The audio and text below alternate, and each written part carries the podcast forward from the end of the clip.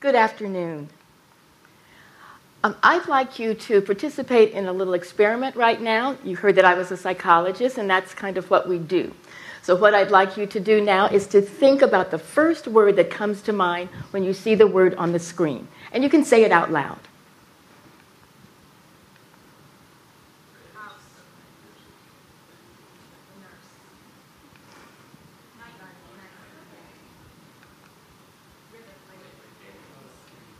Very good, very good. That first one, I think, was um, doctor. The uh, most dominant um, response is nurse. Day typically leads night, and go jump in the lake or the river. Now, you may wonder why I wanted you to do that, but that really um, gets it to the heart of what I think implicit bias is about. Notice that it refers to the cognitive connection between words that affect our, our understanding our actions and our decisions in an unconscious manner. So I want you to um, really pay attention to the unconscious nature. Implicit bias is also known as implicit social cognition. For those of you who are at UVA in perhaps the 90s, we didn't talk about implicit social cognition. It was only about cognition, and it was really um, without those things that we're talking about here the attitudes and stereotypes over the years, we began to realize that our attitudes and stereotypes affect us in an unconscious way. So, humans and animal behavior is influenced by experience. And these experiences, if consistent, become unconscious associations. Researchers suggest that we make decisions between various qualities and social categories, including race, gender, and sexuality without giving much thought to what we are saying or what we are doing. You can think about that yourself, that sometimes you just say things without much thought of what went into that. So I have this video clip so that you can get a, a deeper understanding of what I'm talking about if we can't get the way, to the way you are U.S. presidential election, election, election, election, we're under, under massive able to connect and communicate. That's, that's also us, us making mistakes along the way. away. What we know, how we really believe maybe, maybe not enough. It's not going to go away. It's just going to get harder, and harder, not easy implicit bias. Implicit bias. Implicit bias. Implicit bias. 2016 was when someone was implicit bias. When someone when Hillary Clinton when Hillary Clinton mentioned the debate, the phone started blowing up. All our friends started blowing up. All our friends started emailing about it. But what is implicit bias? It's a close one. Implicit biases are basically thought biases, biases are basically without thought processes that happen without little shortcuts that hold judgment, little shortcuts that hold judgment. Sometimes the shortcuts are based on race. Sometimes the shortcuts are based on clarity. Saying someone has an implicit bias, saying someone has an implicit bias is different from the word racist is a highly loaded term, right, here in American society. A lot of times, when people are using it, they're thinking of the kind of old-fashioned Ku Klux In the wake of the U.S. presidential election in 2016, is we just we're near that, you know, explicit. Implicit bias is something that comes out of ordinary mental functioning, out of how the mind normally works. We've all grown up in a culture with media images, news images, conversations we heard at home, our education Think of that as a fog we've been breathing our whole life. We never even realized it, what we were taking in. And that fog causes associations that lead to biases. I somehow know that if you say peanut butter, I'm going to say jelly. That's an association that's been ingrained in me because throughout my life, peanut butter and jelly are together. And in many forms of media, there is an overrepresentation of black men and violent crime being paired together. And because of that, I actually, deep down inside, have been taught that black men are violent and aggressive and not to be trusted, that they're criminals, that they're thugs. With all those associations, I'm not trying to let us off the hook, but in some ways, none of us stood a chance. Starting today, we'll post a video a day dealing with one challenge of understanding implicit bias and its relationship to race and exploring ways we might combat the problem.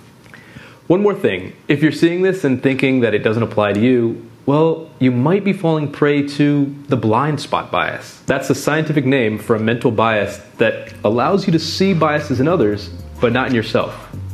We're biased. I wanted to emphasize the blind spot because a lot of us will see videos like that and think, well, that's for other people. That's not really for me. I am very open and I um, deal with everything without any kind of biasing information. And I wanted to tell you why I think that it is so important because I fall prey to that as well, and I study that all the time. Um, I'll give you an example um, relative to concussions. I had a student come in um, probably about January of this past semester, and he told me that he couldn't concentrate because he had a concussion. So I said, in my infinite wisdom, What sport do you play? And he looked at me and said, I don't play a sport. Why do you think I play a sport? And I thought to myself, I had connected sports injuries with concussions. In fact, he told me that he was in his apartment um, kitchen, had opened one of the cabinet drawers. Something fell off the table, off the um, cabinet. He reached down to pick it up and came back up, hit his head for a concussion. So, again, that was an example of me not really paying attention to what was being said, but instead using my implicit bias. And just due to time's sake, I'll go down to the third one. Um, I have a friend who is from the Netherlands, he's Dutch, and he and I often meet at conferences together on psycholinguistic um, topics. And I had met with him, and I said, Well, you know, after this next presentation, let's go to dinner together. And in fact, I said, When we go to dinner later on, let's go Dutch. Well, he let me have it because he said, What do you think? That all the people from the Netherlands are stingy? And I thought, No. I get tired of Americans always assuming that Dutch people don't want to pay their fair share. And I was really saying, What are you talking about? And then it hit me let's go Dutch. For Americans, just means you pay for yours, I'll pay for mine. We don't have to worry about who pays the bill. But for him, he said that I had insulted the entire nation of the Netherlands and that I should stop using that term. And believe me, I stopped because I hadn't thought that I had been insulting, but in fact I was. So again, the blind spot, keep that in mind. So I study psycholinguistics. And psycholinguistics is this relationship between language and psychology. I often call it the marriage of psychology and language. Um, what we're interested in is how people understand what they read or what they hear. Particularly for me, I study, reading, so I'm interested in how people understand what they read. Now, quickly, you'll understand that there is an immense amount of ambiguity in language. We think that we are being very clear, we think that we are writing very clearly, but in fact, we're not. The reason that we don't constantly say, what did you mean by that? I don't understand. Would you say that again because it wasn't clear? Is because we tend to be with people who have the same background, the same context that we're talking in, and therefore we don't ask all those questions. But I bet if you would go out of your close circle, you'll get a lot of questions. So, what I want you to do again is to, to um, play along with me. I want you to read this sentence, and I want you to get a cognitive representation of what you think it means. So just take a second, think of what this simple sentence really means. After listening carefully, I decided that I should write some notes. Have something clear in your head? Okay, fine. Now, what was interesting about this particular study was that the researchers decided to divide the participants into two groups.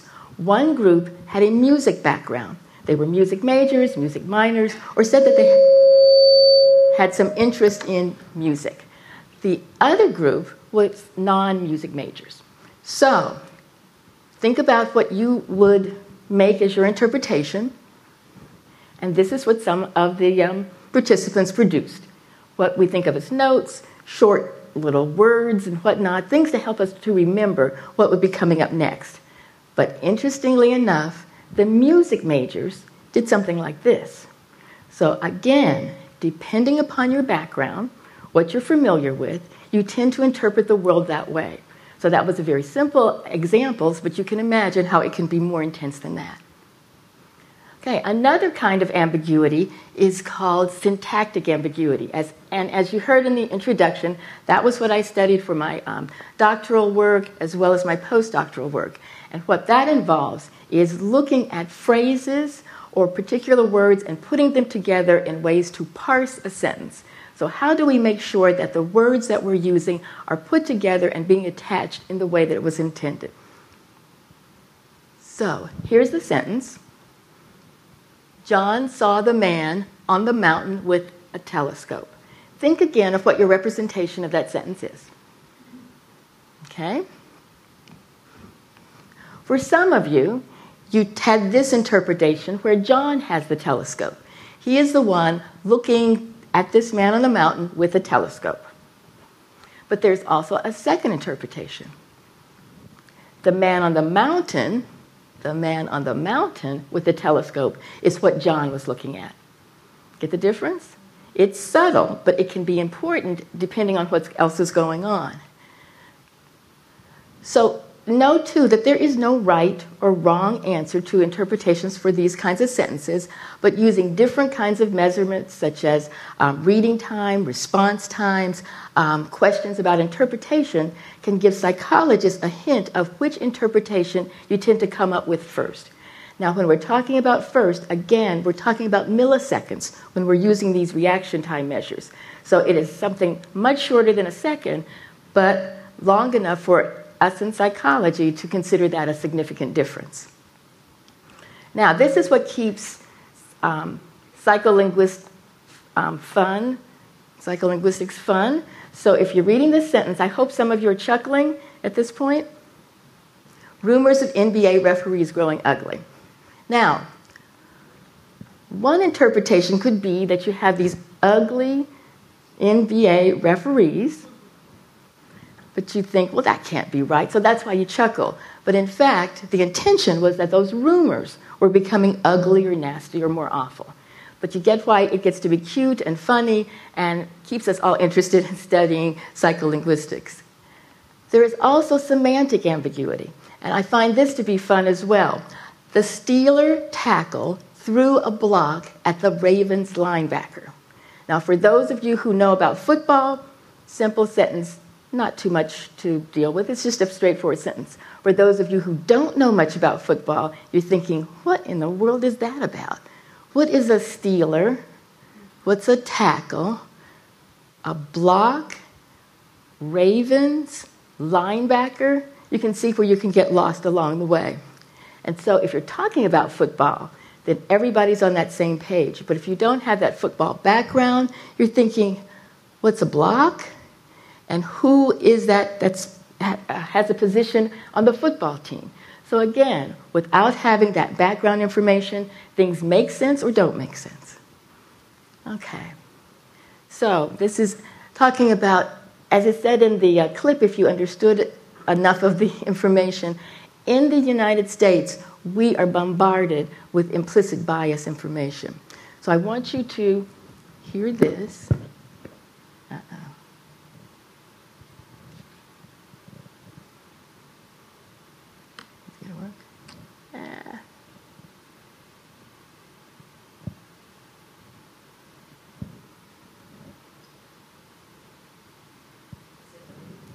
It's a, a little video. Well, it's okay. Okay. Um, this is Derald Wing Sue.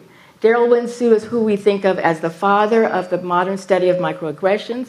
He talks about in this clip, and you can get it on YouTube as well, um, about how they are it, they are bits of information, sentences, statements that people who are of goodwill, not of uh, malcontent, but of goodwill, who say things that they intend um, to be compliments, but in fact they're insults.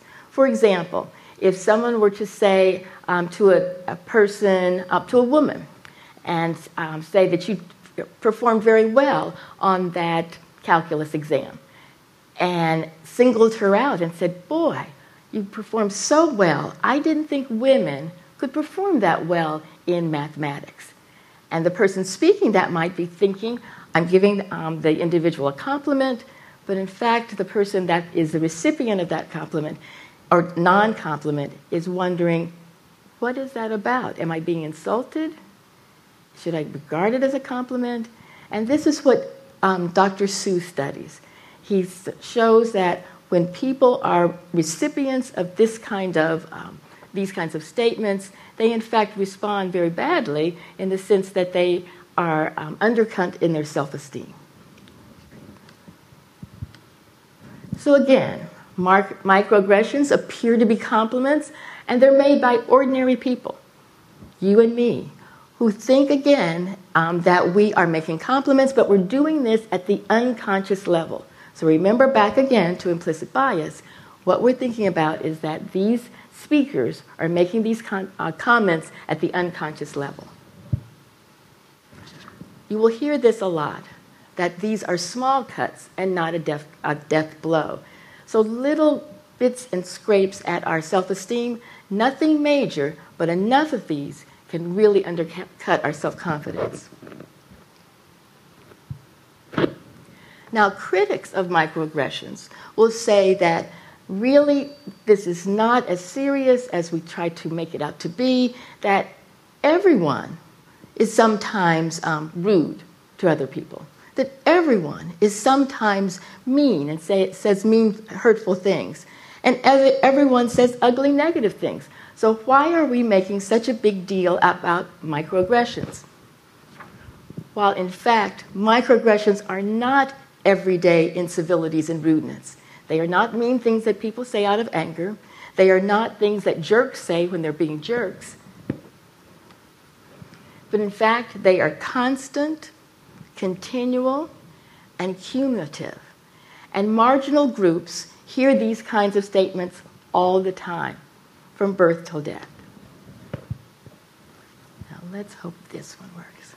Ah, this is one of the best ones.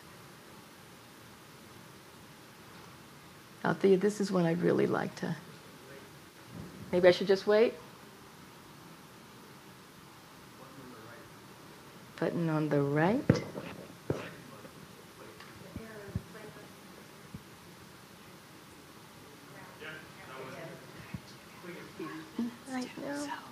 It's not much more. Oh, come on, silly thing. It's worked before when I. Oh.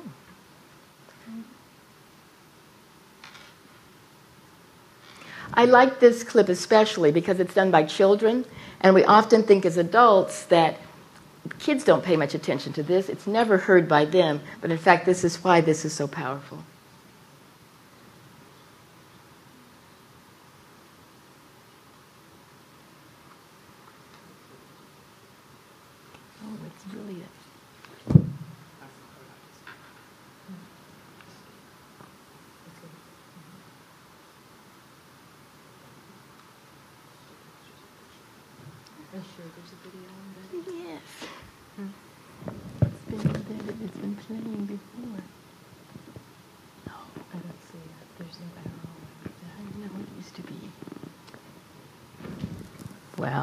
As we love technology. Um, so this is an example where students who are middle schoolers and they are, are talking about the times that they hear microaggressions. You can see some of these that are written here. You don't um, act black. Can I touch your hair? You're pretty in an exotic way. But you sound white. You're lucky. There's affirmative action.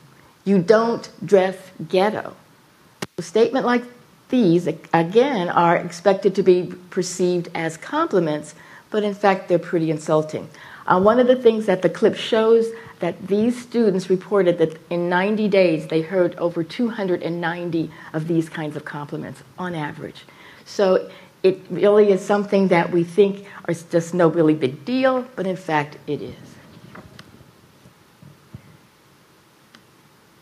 Now, here are questions that I'd like you to think about. Um, if you have heard a microaggression or you've heard someone say a microaggression to someone else, um, think about these following Who? Who benefits from these statements? Are they harmful to some people? Who is most directly affected? So you might think, well, these don't really affect me, but they might affect someone else.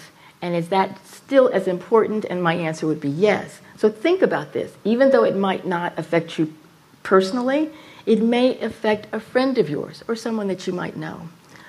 What? What is another perspective? Um, what is the best case or worst case scenario? So if you think that this is no big deal, it's not so bad. That's one way of looking at it, but you might think about the other side is how hurtful might those statements be? Where? Are you familiar with similar situations? Where can we get more information? Where can I go for help? So, if you are wondering about how this affects your daily life, you might go to the internet and find out what else is available to learn. When? And I always thought that this was an interesting question. When is this acceptable? When is this statement that somebody's saying acceptable, although it's making me feel a little uncomfortable, even if it's not directed towards me? When would this cause a problem? And when should I take action? I'm often asked, what should I do? This is why. Um, I'm often asked, when should I do something? Or what should I do? And there's always a question here of is am I being too sensitive? Am I just overreacting? Doesn't everybody have freedom of speech? And so you want to think about these things because, in fact, we don't have the freedom of speech to say hurtful things to other people. Keep that in mind as well. And the time of when you say nothing or when you say something. So sometimes you've been in this situation and you thought, I shouldn't say anything. It's okay. It's no big deal. And I often um, would caution you to not say something if someone has said something one time to you or even a second time. But if it gets to be a pattern, you have to think about what you might say.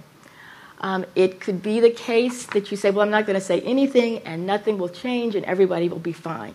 In fact, the research shows that if you are the person who is the victim or the recipient of these responses, or if you overhear these kinds of statements and you don't say anything, this begins to bother you at a cognitive level.